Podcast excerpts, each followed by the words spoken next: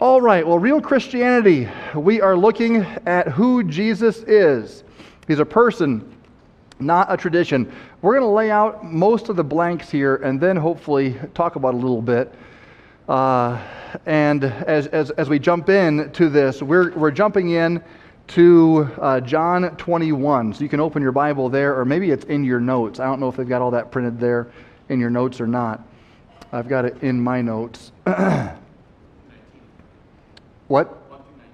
Okay, so you've got that, that should be uh, pretty close. So it was AD 33, Jerusalem. The Romans are uh, doing whatever they want to do, and the Jews have to basically make the best of it. And there is a lot going on at this time when Jesus walked the earth.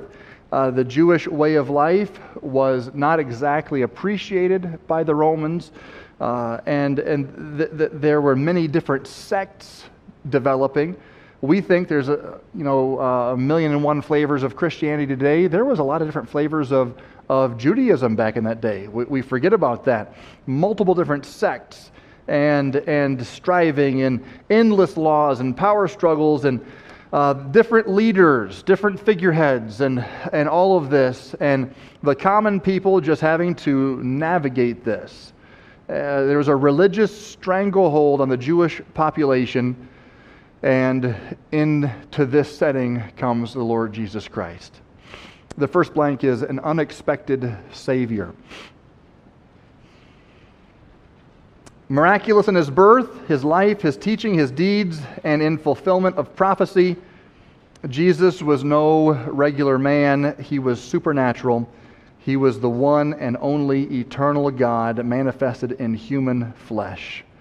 1 Timothy chapter 3 verse 16 says and without controversy great is the mystery of godliness God was manifest in the flesh justified in the spirit seen of angels preached unto the gentiles believed on in the world and received up into glory he grew up in poverty as a son of a carpenter no formal training uh, no formal education, but boy, did he turn some heads when he went to the synagogue and began to teach. His teaching was profound. Uh, he spoke of God as no man spoke. He knew God's word like no authority knew. And he spoke, the Bible says, as one who had what?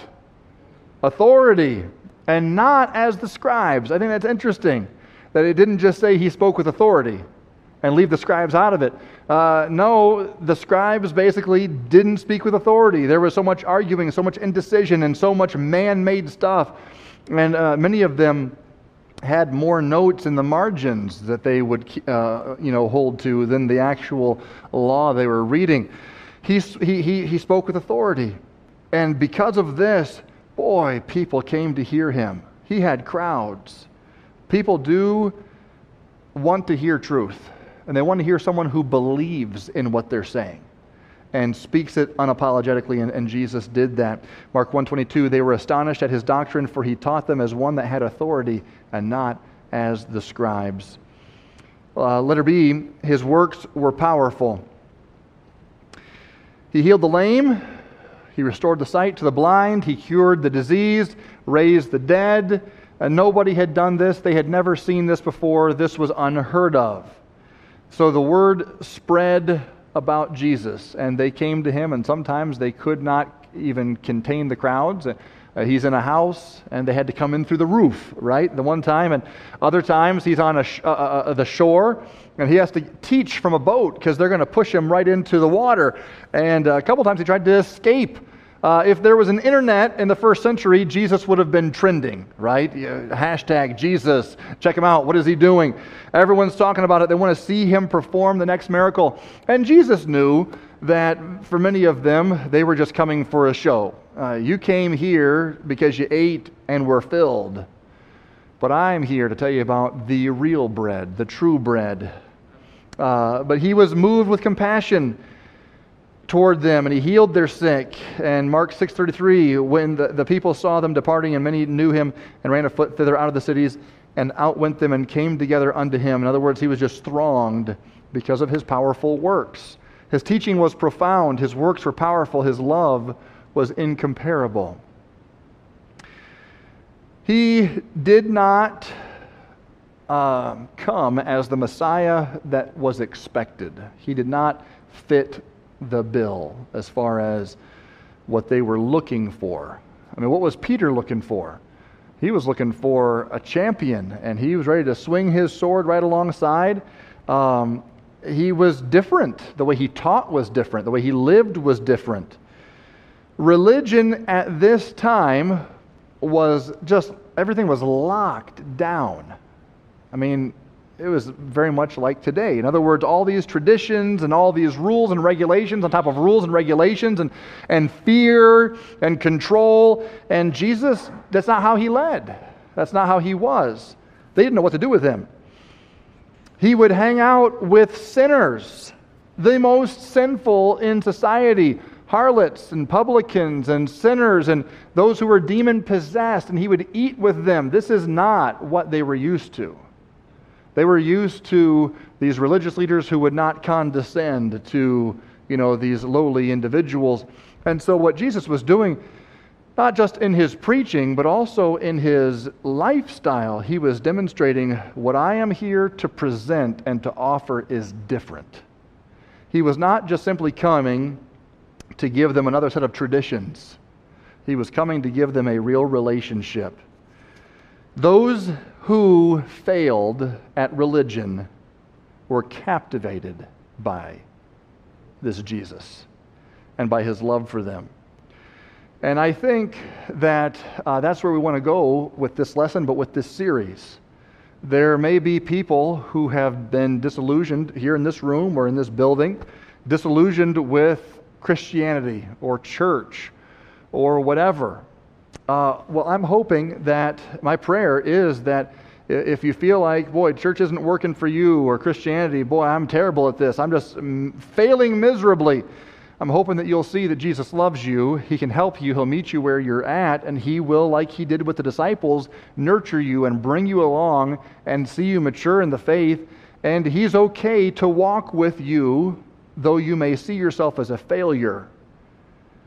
He will reach out. As God, he showed that holiness was not incompatible with compassion, grace, and mercy. And that's one thing that the religion of their day did not know, and that is also true today. The religion, religions of today don't know how to put holiness with compassion and grace and mercy. And uh, all of us in the religious systems are just trying to make the best of it and then to make yourself feel better, you look down your nose at everybody else.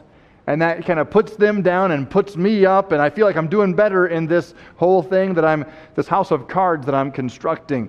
He loved sinners. Luke 15, 1, then drew near unto him all the publicans and sinners for to hear him. Now, why would they do that? In other words, uh, they were used to being condemned, they were used to being uh, outcast and shunned. There was something about Jesus that brought them in and they felt safe. They felt safe to come and to hear him. Folks, my prayer is at Anabaptist Church, th- this would be the reality.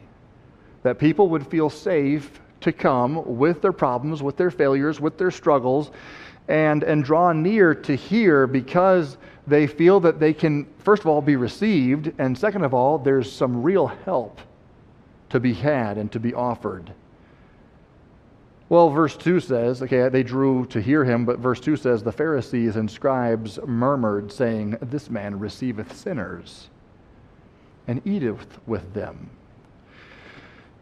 Though there are no Pharisees today, there can be a, a Pharisaical spirit that can be anywhere.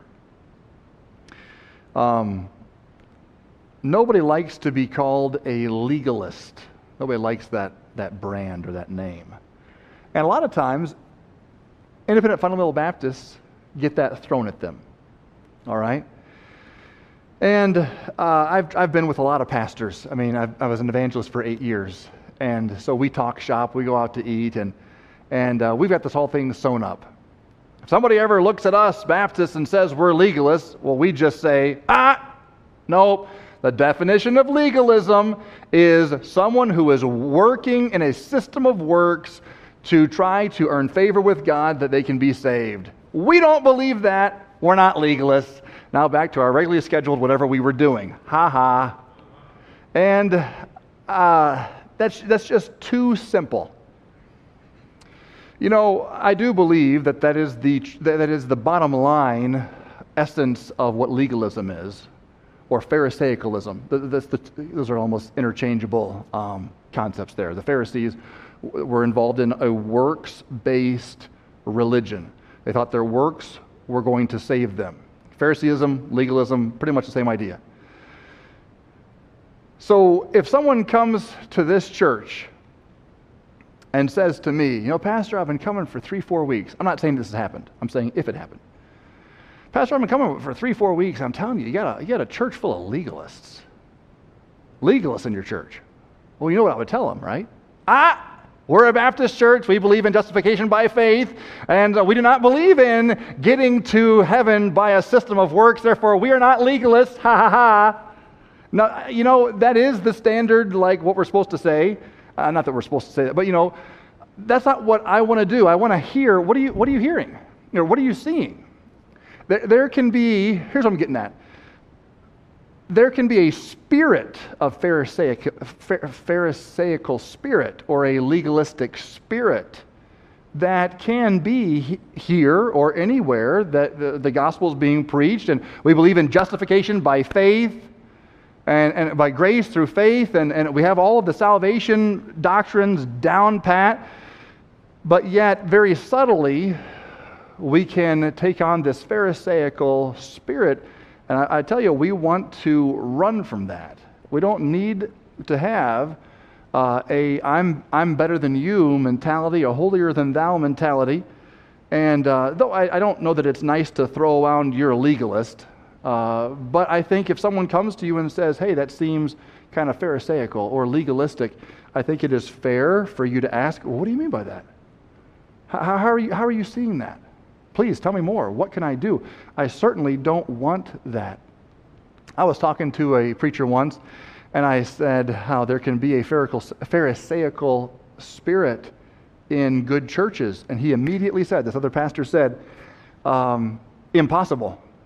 The Pharisees were unsaved individuals, and Jesus said that they go about to make disciples that are, and the, the, the, proselytes that they make are twofold the childs of, of, of, hell than they are. I slaughtered that. I think you guys know the verse I'm referring to. Uh, basically, they're lost as can be, and that's not us. Case dismissed. And like, wow, whew, that conversation was over. When we respond that way, that doesn't help us with this discussion. Doesn't help us figure out. So basically, what I want to say is, all right, so if we're not allowed to use the word legalist or legalism, we're not allowed to use the word Pharisaical or Phariseeism, fine. Then let's think of a new word because we got to talk about it. We got to talk about this somehow and figure out what is it that people are, are, are reacting to. And many times it is very subtle. It is, uh, as I mentioned, a lack of love, a lack of desire to really help someone and, and maybe we feel, we feel threatened or we're insecure in our own walk, and so we feel better to judge and to put them down and put ourselves up as opposed to to reach out and let's walk together down this road. We need more of Jesus' love. And uh, that's the, the point on the screen. His love was incomparable because he went after sinners. The Bible says that Jesus came to seek and to save those that are lost. He said, uh, I did not come to call the righteous, I came to call sinners to repentance. And so that needs to be our marching orders. Jesus came for sinners, so must we. And you cannot reach a sinner unless you have the same posture as Jesus, or you will just drive them away. And sometimes we do that. Go out into the highways and byways and compel them to go in. Okay, Lord, I will. Mm-mm, you know, onward Christian soldiers all the way, and they scatter like ants. You know, what's interesting here is we're talking about Jesus was just minding his own business and they were coming to him. Well, what is that? What's the difference? Maybe the Lord had something about him that you and I need to learn and to grasp. Amen. Amen. We need it. We need to learn how to love uh, the, the individual. Yes, we, uh, God hates sin and it's condemned. Uh, the old adage, love the sinner, hate the sin. Sometimes we say it, but our love the sinner, hate the sin is more, we kind of just hate it all. and, and people can see that. They don't feel safe. They do not feel that you really care about them. They don't come, and then you don't have a conversation, and you cannot help them unless that tr- the truth can be presented. I am convinced that the gospel is so powerful that all the Holy Spirit needs is a hearing, and people will get saved. We just have to be able to get to that place where we're actually having a conversation or they're sitting in a service hearing preaching. I've seen it my whole ministry. I remember uh, telling, telling uh, the group before we were in Iowa, and they had a youth group full, uh, uh 10, 10, 13 kids, and that night we had 99. So that was all kids from out, out in the highways and hedges. They all came in, and I, I told the group, we're going to see some people saved. How do I know that? Because you get a bunch of people in a room for 30 minutes of gospel and someone's going to get saved. God does it. But we have to have, um, we have to have his heart. They have to know they are loved and that they are, they are uh, it's a safe environment for them to hear about the gospel. All right, number, uh, letter D, his claims. His claims were confrontational. He defied the status quo with radical verbiage and behavior. He did things that were outside of the norm. And uh, they said he broke a lot of rules, broke a lot of laws, but he, he fulfilled the law. He was Jesus. He didn't embrace the man made religious systems of the day. And he ended up rebuking the religious leaders of his day for their hypocrisy. And he did so with some scathing terms on occasion. He warned them of ladening people with oppressive laws. Oh, boy, how these people were burdened. Uh, you know, the Sabbath day's journey, who dreamed that up? Uh, you know, on, on a Sabbath day, you can only go, I don't know what it was, we'll just make it up, 578 steps on a Sabbath day's journey. Well, bummer. Grandma's house is 582. Someone says, well, you know, let's just have a bag full of dirt from your yard. And so 578, pour out the bag of dirt. Now I'm in my yard. I got another 578. And that's what they were doing. They were just literally making a circus of this whole thing uh, because, frankly, the laws were a circus. And what are the people going to do? They have to live. I got to go see grandma. She can't uh, take care of herself. And it's the Sabbath, I know, but I got to get there. They were they were laden down with oppressive laws, and he rebuked them for it, teaching for doctrines the commandments of men. Uh, Mark 7 7, howbeit in vain do they worship me, teaching for doctrines the commandments of men. Luke 11 45, he answered the lawyers and said unto him, Master, uh, thus, saying, uh, thus saying, thou reproachest us also. And he said, Woe unto ye also, ye lawyers, for ye laid men with burdens grievous to be borne, and ye yourselves touch not the burdens with one of your fingers. So they, he even called out the double standard. Yes? Please. To this day, there is a hidden line around Manhattan. It's a fishing line now, you can't see it. Uh, so that Sabbath day rest, and it's called a, an Eruv, it, it's around Manhattan, and it's so observant Jews can still observe the Sabbath day's rest. It, it it establishes that perimeter of walking on the streets of Manhattan so wow. they don't break the Sabbath day rest. It's a hidden fishing line, all that encircles Manhattan. I did not so, know about that. So they've kept that, and it and the, the New York City government has allowed them to erect that around Manhattan. How do they do that without like someone getting? It's up. It's up. Oh, it's up higher. It's, up. it's a fishing line. You can't see it, but it's, to this day they still do. interesting, very interesting.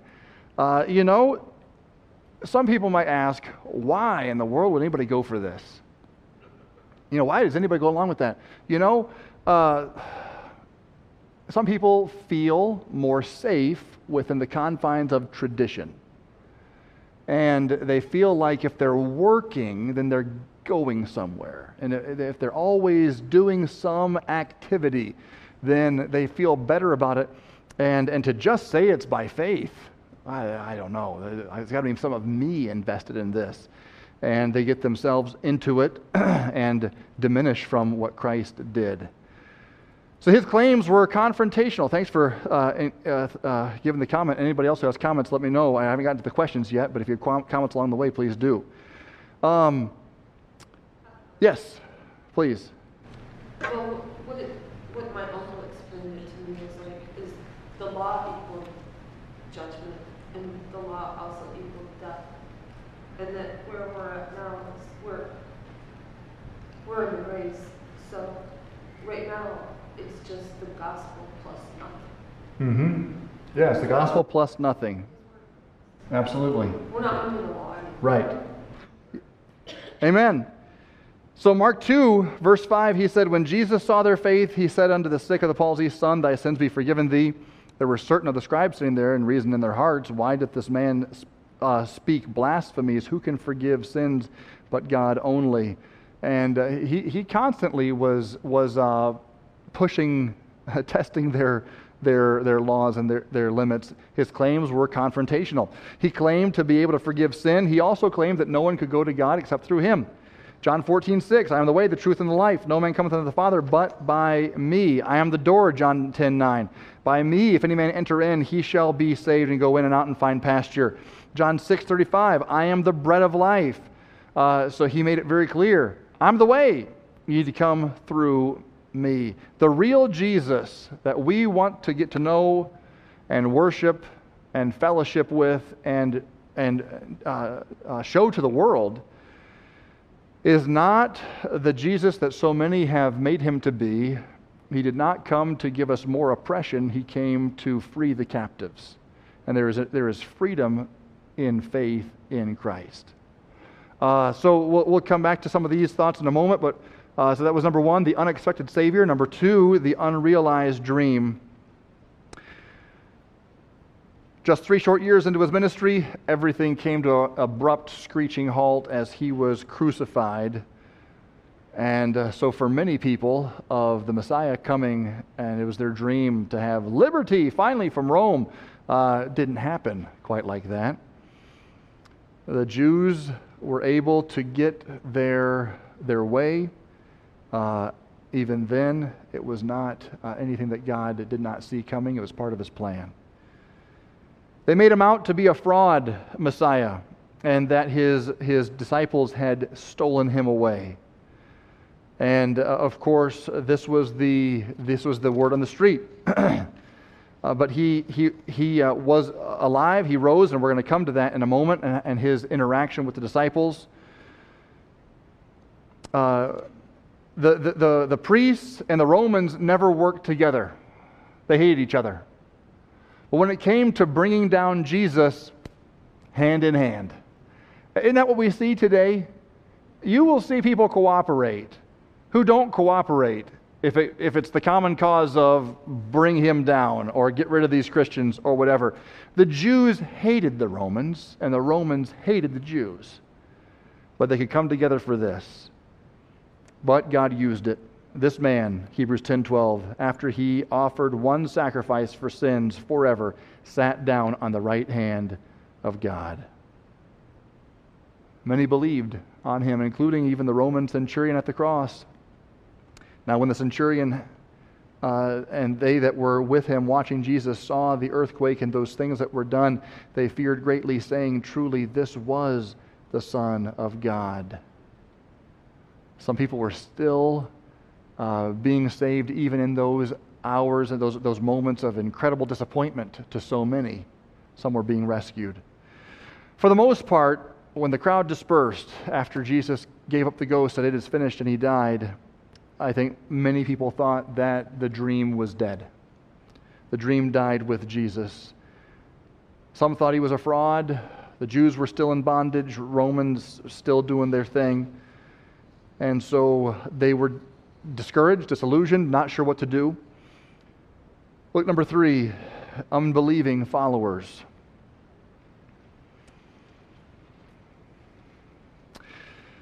His followers requested his body. They washed it, embalmed it, all the stuff that they do with the spices and whatnot, and they uh, laid his lifeless corpse in that tomb. And uh, what must have been going through their minds, we have no idea, but probably a lot of grief and a lot of questions. They wanted to believe that he was going to come back to life, but I'm sure at this point they are really, really doubting. Mark 8:31 says he began to teach them that the son of man must suffer many things and be rejected of the elders and of the chief priests and scribes and be killed and after 3 days rise again. Now folks, can you get any clearer than that? I just read it really really fast. But let's look at it again. He began to teach them the son of man must suffer many things, okay? The beard, the hair, the the the the, crown, the beating on his back, be rejected of the elders, okay? the chief priests, the scribes, and be killed, and then rise again in three days. What did he leave out? Nothing. And yet they, they struggled. And, and I would have too. I'll be honest with you. I would have been right there with them saying, What in the world? Did we, did we get this wrong? Folks, I think the application there to us today is let's not be one of the unbelieving followers when God has given us the whole completed Word of God. We have more scripture than any of them had at that moment. We have the Holy Spirit. We have uh, so many promises and, and, and so much that is spelled out for us. But if we're not in the Word, it's easy to forget. And sometimes I'm reading along, and that's why we need to read along, in my devotions, and here's a verse, and you're like, wait, wait, wait, that's in there? Yeah, that's in there. It's been in there. It never was gone. This is what Jesus said. Hold on to that. Take that in that moment. Pray about that and, and, and have hope. So, uh, the next few days, of course, the, uh, as he's in the tomb, the, uh, the days that follow, the Pharisees come together and, and they say, Remember, this deceiver said that he would rise again. We need to have a plan in case uh, they steal them away. What's interesting to me about that is the chief priests and the Pharisees remembered Luke, what is it? Eight, uh, Mark, Mark 8:31, and the, and the disciples didn't. In fact, they had more faith in a certain sense than the disciples did. Uh, enough to go into him again. It was enough for him to lower himself to work with them in the first place. And now they're going to go back and crawl back in there, and they hated that. We're going to go to Pilate. We're the, we're the elite Jews, the high priests and Sanhedrin and all this. And we're going to go try to get him to do what we want to protect this body so it won't be stolen away. Uh, but they knew if he comes out of that tomb, that is worse than anything that he did while he was living. He cannot come out of that tomb under any circumstances. And he said he would. We're going to go back to Pilate. Folks, this is convicting. When the world will take heart about something Jesus said more than we, that is, that is very troubling. That is very sad. They acted on it and they had a plan. They set a watch and they made it sure and they had it sealed and so forth and so on. And the disciples were still doubting. Uh, I have talked with unbelievers before and it's amazing how well so many unbelievers know their Bible and, and can say, I don't believe in God, but if I did, I'd believe this and this and this. And why don't you guys believe that? you know, uh, well, maybe we should. Uh, hey, um, it, it is convicting. Well, we move on. I want to get to the, the, the, the, the final questions here, and, and there's, there's so much. Um, okay, I'm going to skip ahead here in a second. The resurrection happens. And uh, of course, they pay off the, the, the, the um, soldiers and they spread this lie. And uh, I'm sure many Christians believed the lie that was spread about. By the way, I just can't resist. You can't believe everything that's printed in the news. Just a little, you know, a little heads up there. Can't believe everything that's trending on Twitter. Uh, this was the word on the street. Eyewitness accounts. We go now to our eyewitness. This soldier was there. We're going to talk to uh, Artemis here. Artemis, what did you see? Yeah, they came in and they stole his body away and they beat me up. See? Oh, I'm telling you, it's the real deal. Okay, there's our eyewitness. Now back to you, Bob. And uh, this is the news. This is it. I guess this is what happened. How many Christians took that? And we're doing the same thing today. Be careful who you're listening to. Be careful what story you think is, is, is just has to be true. Hang on to your, the Word of God. Hang on to your faith. And, and don't allow yourself to be swept away with everybody else. All right, that was a little aside. But uh, he rises again and he goes and he appears to Mary Magdalene. I'm skipping quickly here. And then he appears to them. Uh, he, he took a walk on the road to Emmaus. He appeared again. Uh, he has a little uh, time helping out doubting Thomas. And uh, you can't knock Thomas, honestly. He was just human.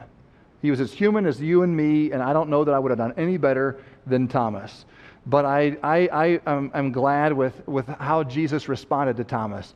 Thomas, do you believe because you've seen? Blessed are those who believe who haven't seen. And I say, Oh, that's me. that's me. That's you. Praise the Lord. And that, that again is another point about this real Jesus. The real Jesus, how does he deal with the doubting Thomases of this world?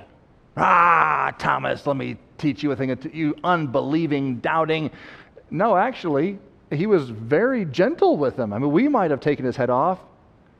He was very gentle with Thomas, and he showed his love and his, his uh, desire to help him forward. We need to make sure that we are uh, embodying as individuals, as fathers of our families, as mothers within our families, and uh, spouses, and, and, and, and as a church, we need to make sure that we are showing that constant, devoted Christ to the doubters uh, of this world because, hey, we've been one too. All right, now we come to the final, the final bit where we want to pause. Uh, did I skip? Okay, so where is truth? I think I skipped that one. Um, we're going to go on. So where is truth was one of your blanks, and then, and then the next blank we're going to pause is do you love me? So this is that portion of Scripture that I think you should have there. Okay, hang on. Yeah, John 21, 1 through 19. you should have that in your notes. If not, if you have a Bible, pull that up. John 21, 1 through 19. After these things, Jesus showed himself again to the disciples at the Sea of Tiberias, and on this wise showed he himself. And he talks about who was there, the other disciples. Simon Peter saith unto them, I go a fishing. They say unto him, We also go with thee. They went forth and entered into the ship immediately, and that night they caught nothing. When the morning was come, Jesus stood on the shore. The disciples did not know it was Jesus. Jesus saith unto him, Children, have ye any meat? They answered him, No. Cast the net on the right side of the ship, and ye shall find. They cast, therefore, and now they were not able to draw it for the multitude of fishes. Therefore, that disciple whom Jesus loved, speaking of John, saith unto Peter, It is the Lord. Now, when Simon Peter heard that it was the Lord, he girt his fisher's coat unto him. I always think that's funny. Uh, he wasn't quite dressed. And he cast himself into the sea. He's so excited to see the Lord. And the other disciples came in a little ship, for they were not far from land, about 200 cubits, dragging the net with fishes. As soon as they were come to land, they saw a fire, coals there, and fish laid thereon, and bread. Jesus saith unto them, Bring of the fish which ye have now caught. So Jesus is already there with fish and a fire and some bread and some food. And, hey, come on. And Simon Peter went up and drew the net to land full of great fishes, and 150 and three. I think it's interesting we have the exact number. I would have said 150. No, 153. Big fishes, fish.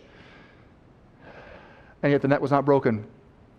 Jesus saith unto him, Come and dine. And none of the disciples durst ask him, Who art there? Who art thou? Knowing it was the Lord. Jesus then cometh and taketh bread and giveth them, and the fish likewise. Now, this is the third time that Jesus had showed himself to his disciples after he was risen from the dead.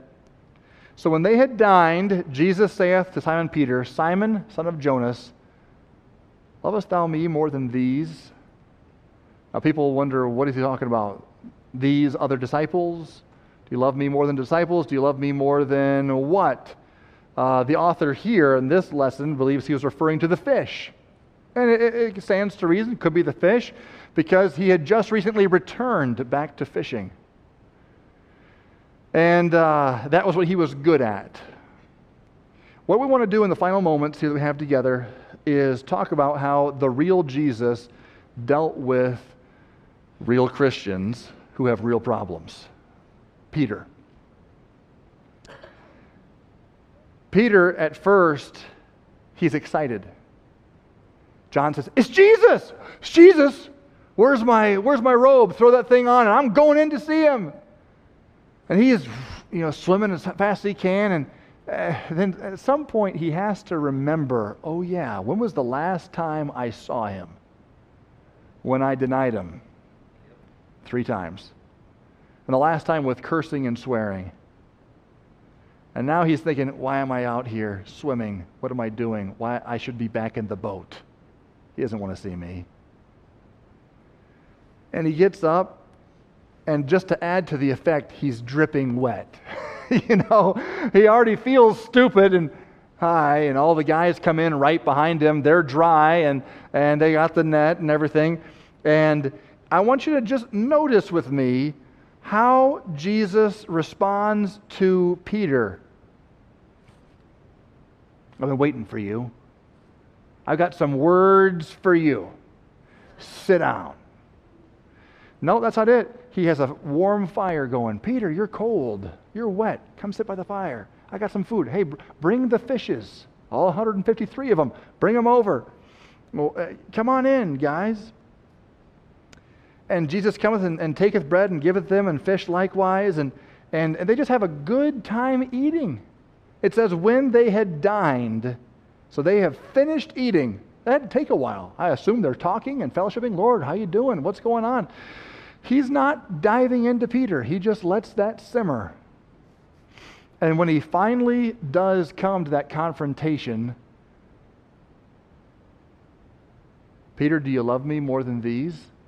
That's it. He repeats it three times. Peter, do you love me more than these?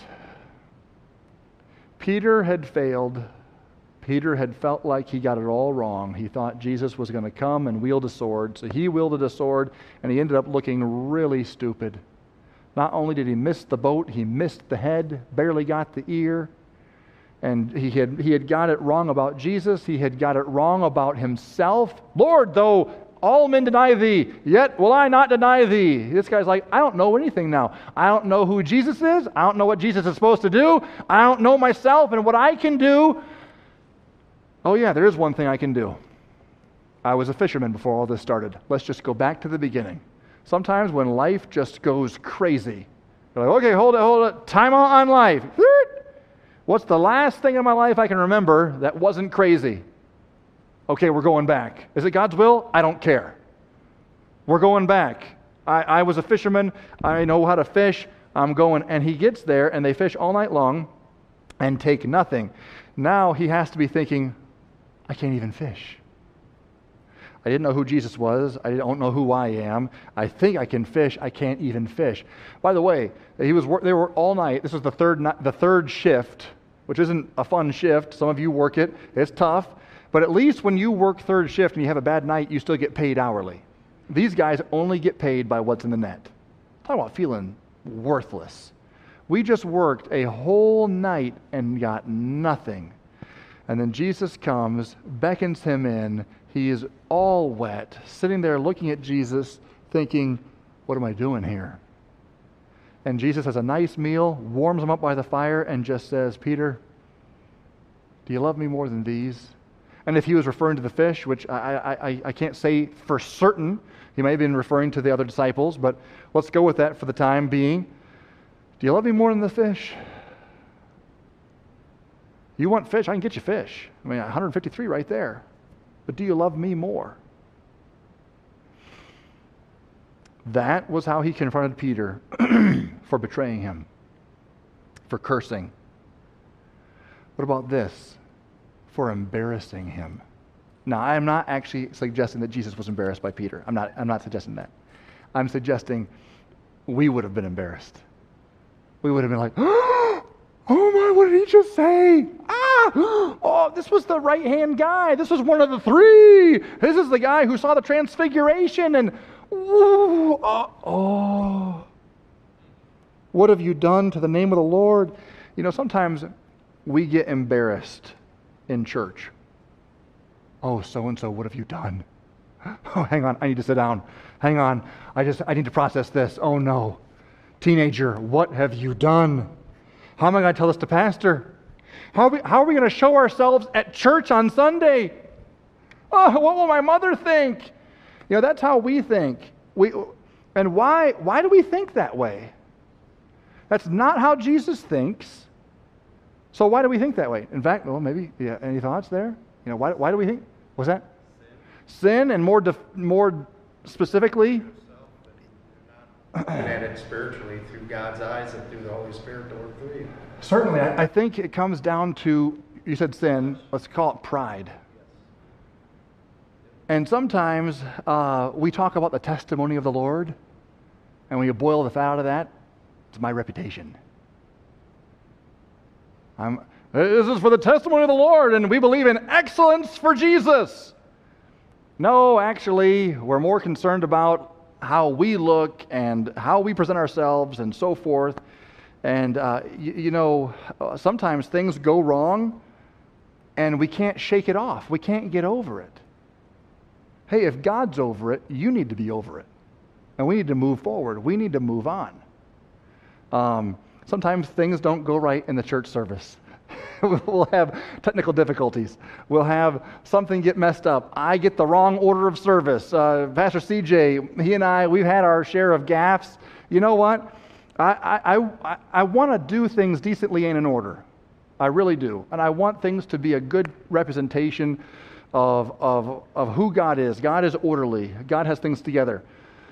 I don't. I'm doing, we're doing what we can, and, and uh, the staff is great, and they make me look way better than I actually am. They save, they save my neck behind the scenes more than you guys have any clue about. No, you probably do. I'm, I just don't have a clue that you know that anyway. Uh, but you know, when, when we have a mistake, why can't we get over it? Oh, I messed up the song. Oh, I forgot this. Oh, and it's a lot of it's about me and my failures. You know, you look at this passage, Jesus is over it. And he is actually coming, and his concern is not so much, Peter, what, ha- what did you do? His, Peter, his, his concern is actually, what do you love? Who do you love? And are you willing to come back to your call? Because he says, Do you love me more than these? Yea, Lord. He saith unto him, Thou, thou knowest I love thee. What is Jesus' response? Feed my lambs. And later, feed my sheep. And he repeats it three times. Now, in the Bible, repetition is very, very purposeful. It was part of the, the way they spoke, especially in Hebrew.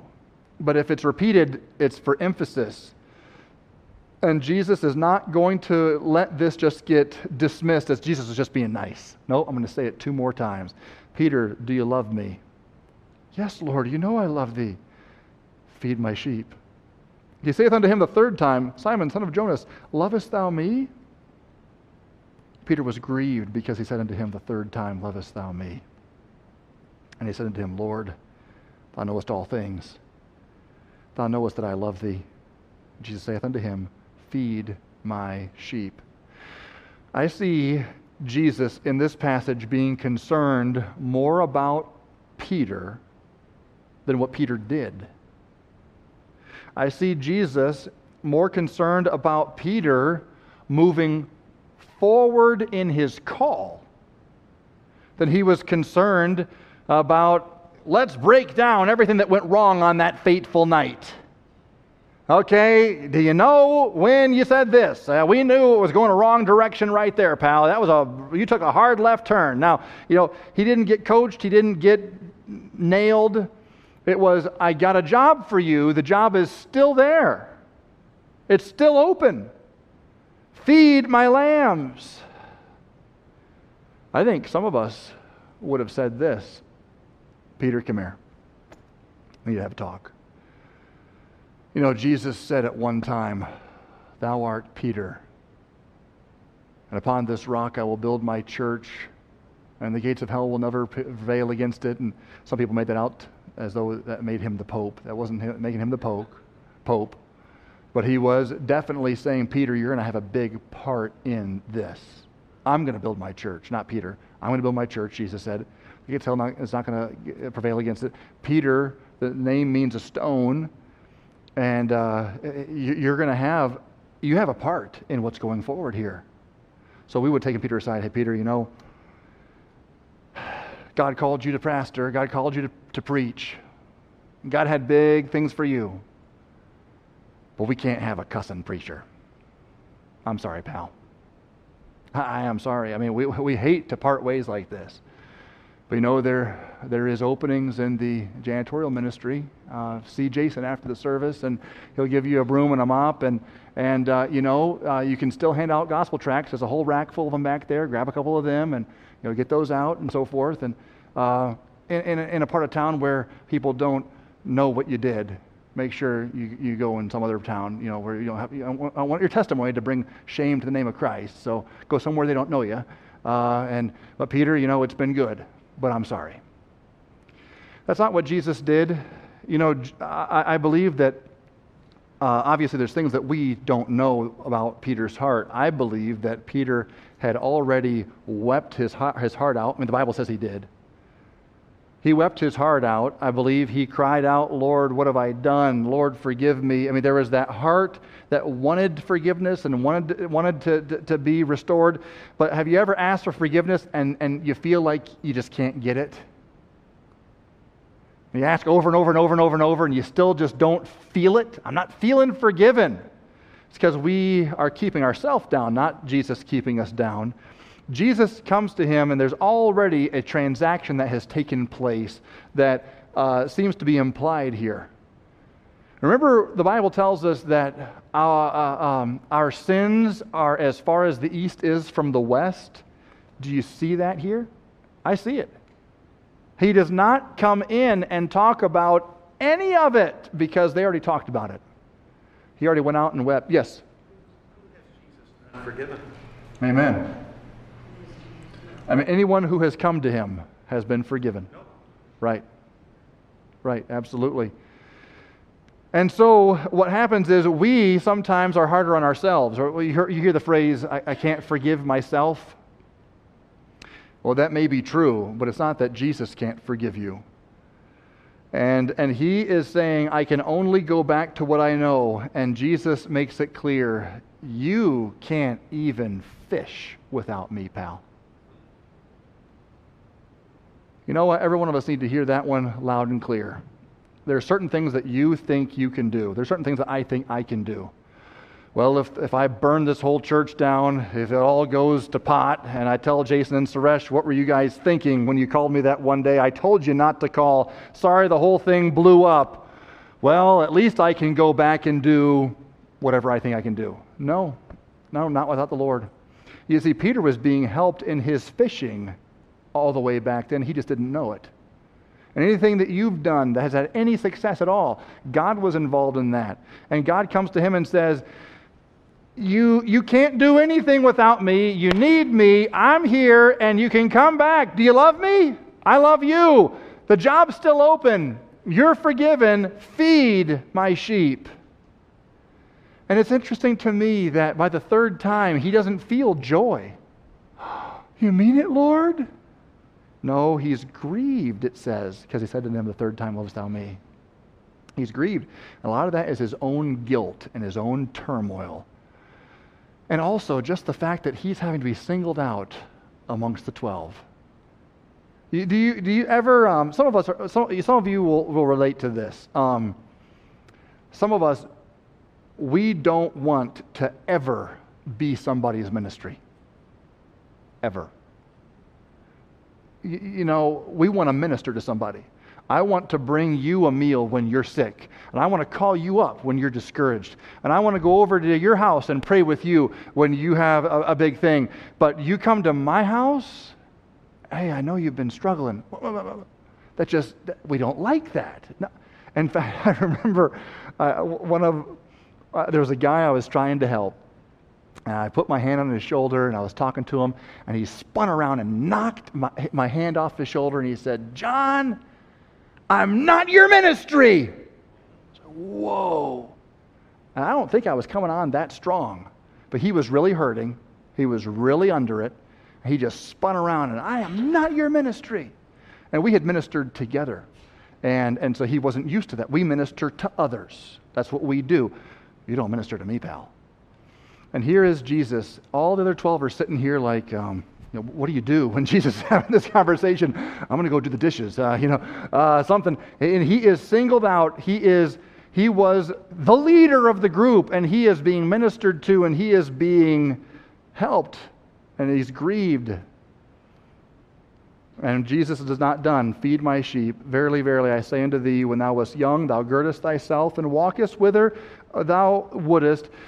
When thou shalt be old, thou shalt stretch forth thy hands, and another shall gird thee and carry thee whither thou wouldest not. This spake he, signifying by what death he should glorify God. And when he had spoken this, he saith unto him, Follow me. This is phenomenal. Do you love me? Feed my sheep. Do you love me? Feed my sheep. Do you love me? Feed my sheep. That's all this is about. The past is the past. It's forgiven. It's done. I've still got a call. And I want to tell you something. You're not done yet. I'm going to fast forward all the way to the end. I'm going to tell you how you're going to die. And guess how you're going to die? The same way I died by crucifixion. And when he gets done, he says, Okay, we're done here. Follow me. Let's keep going. We got a job to do. It's not done. Folks, that is Jesus. That is the real Jesus. We need to make sure that we are showing the real Jesus to our kids. We're demonstrating the real Jesus to our spouse. So we're demonstrating the real Jesus to others who come into our lives or into the church uh, that that we can forgive because He forgave. And we don't judge because He judges. He's the judge, not me. I'll leave the judging to Him. Uh, and we're going to walk together and, and move together on the, the job, the call that God has given us to do. What you see here, I didn't put this on there, I'm supposed to. Unbelievable grace. Unbelievable grace. Um, we're almost we are, we are out of time. I, I had several questions I wanted to I wanted to get to. I, I apologize. Um, wow, this was a this was a larger lesson. Uh, but let me just let me just say this: um, as we are as we are uh, living in real lives that, that we get dirty, we get messy, we stumble, and so forth we have got to hold on to the fact that Jesus is accessible and he is, he is patient, long suffering, and he loves us and he will come for us. And he loves to pick failures because failures have had the pride beat out of them. There, there's one thing that God can't stand, and that is pride. And if we think we've got it all together, and I've never sinned like so and so. I've got a squeaky clean background. You know what? The Lord just might let you stumble into a puddle of sin so that you can be humbled, so that you can deal with that all, all of that goes with that. Have to come through, a, a, a face your own pride, face your own sin, deal with that, face your failure. He may have to let a little wind out of your sails before he can put his wind in them. A point is made here Jesus accepts your belief and forgives your behavior. What does that mean?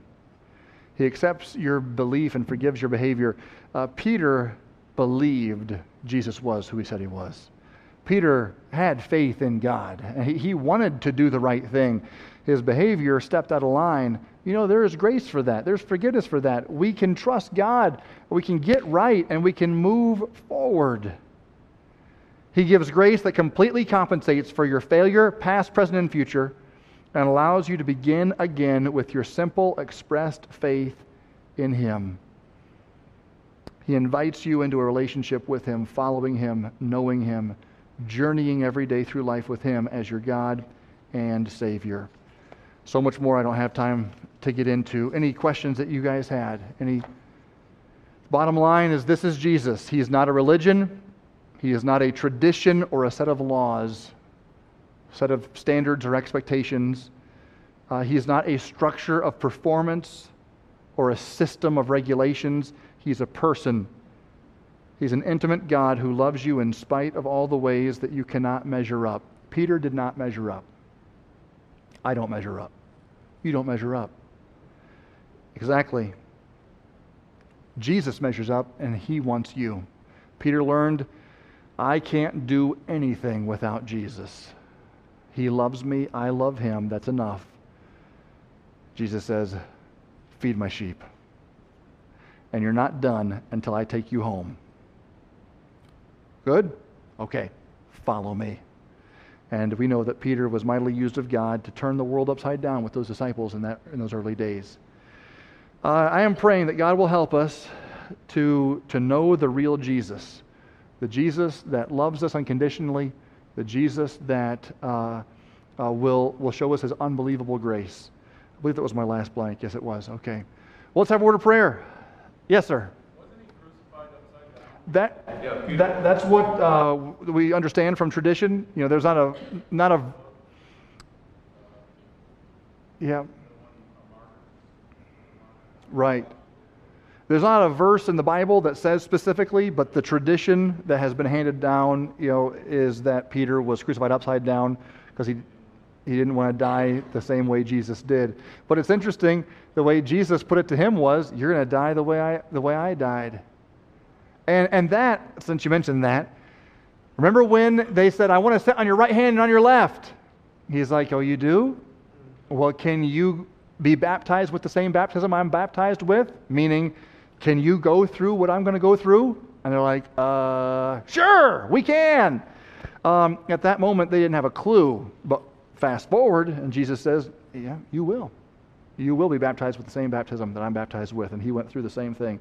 God took him, failures and all, because he did get humbled and he did come back to uh, that, that faithful dependence on the Lord.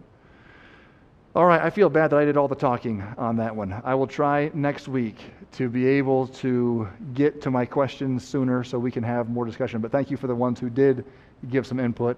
Uh, that, that, was a blessing. All right, well, let's pray. Lord, thank you that we uh, can have uh, a real relationship with you. Lord, we definitely we, we relate with Peter, his failure and his guilt, uh, the embarrassment that he must have felt, the humiliation. And yet, Lord, you did not cast him out for that. You said, The job's still open. Feed my lambs. Follow me. Lord, I pray that you'd encourage someone here, maybe someone watching online, to let go of their pride to, to, to shake off the voice of the accuser of the brethren and to hear your voice, the voice that is saying to each one, Do you love me? Feed my sheep. And I pray we'd embrace your love and not let any failure of ourselves or anyone else keep us from your perfect will for our lives. Lord, bless now, I pray, as we dismiss, and we pray that this week we would live uh, that life of devotion to the real Jesus of the Bible. In Jesus' name, amen. Amen. Thank you. God bless you.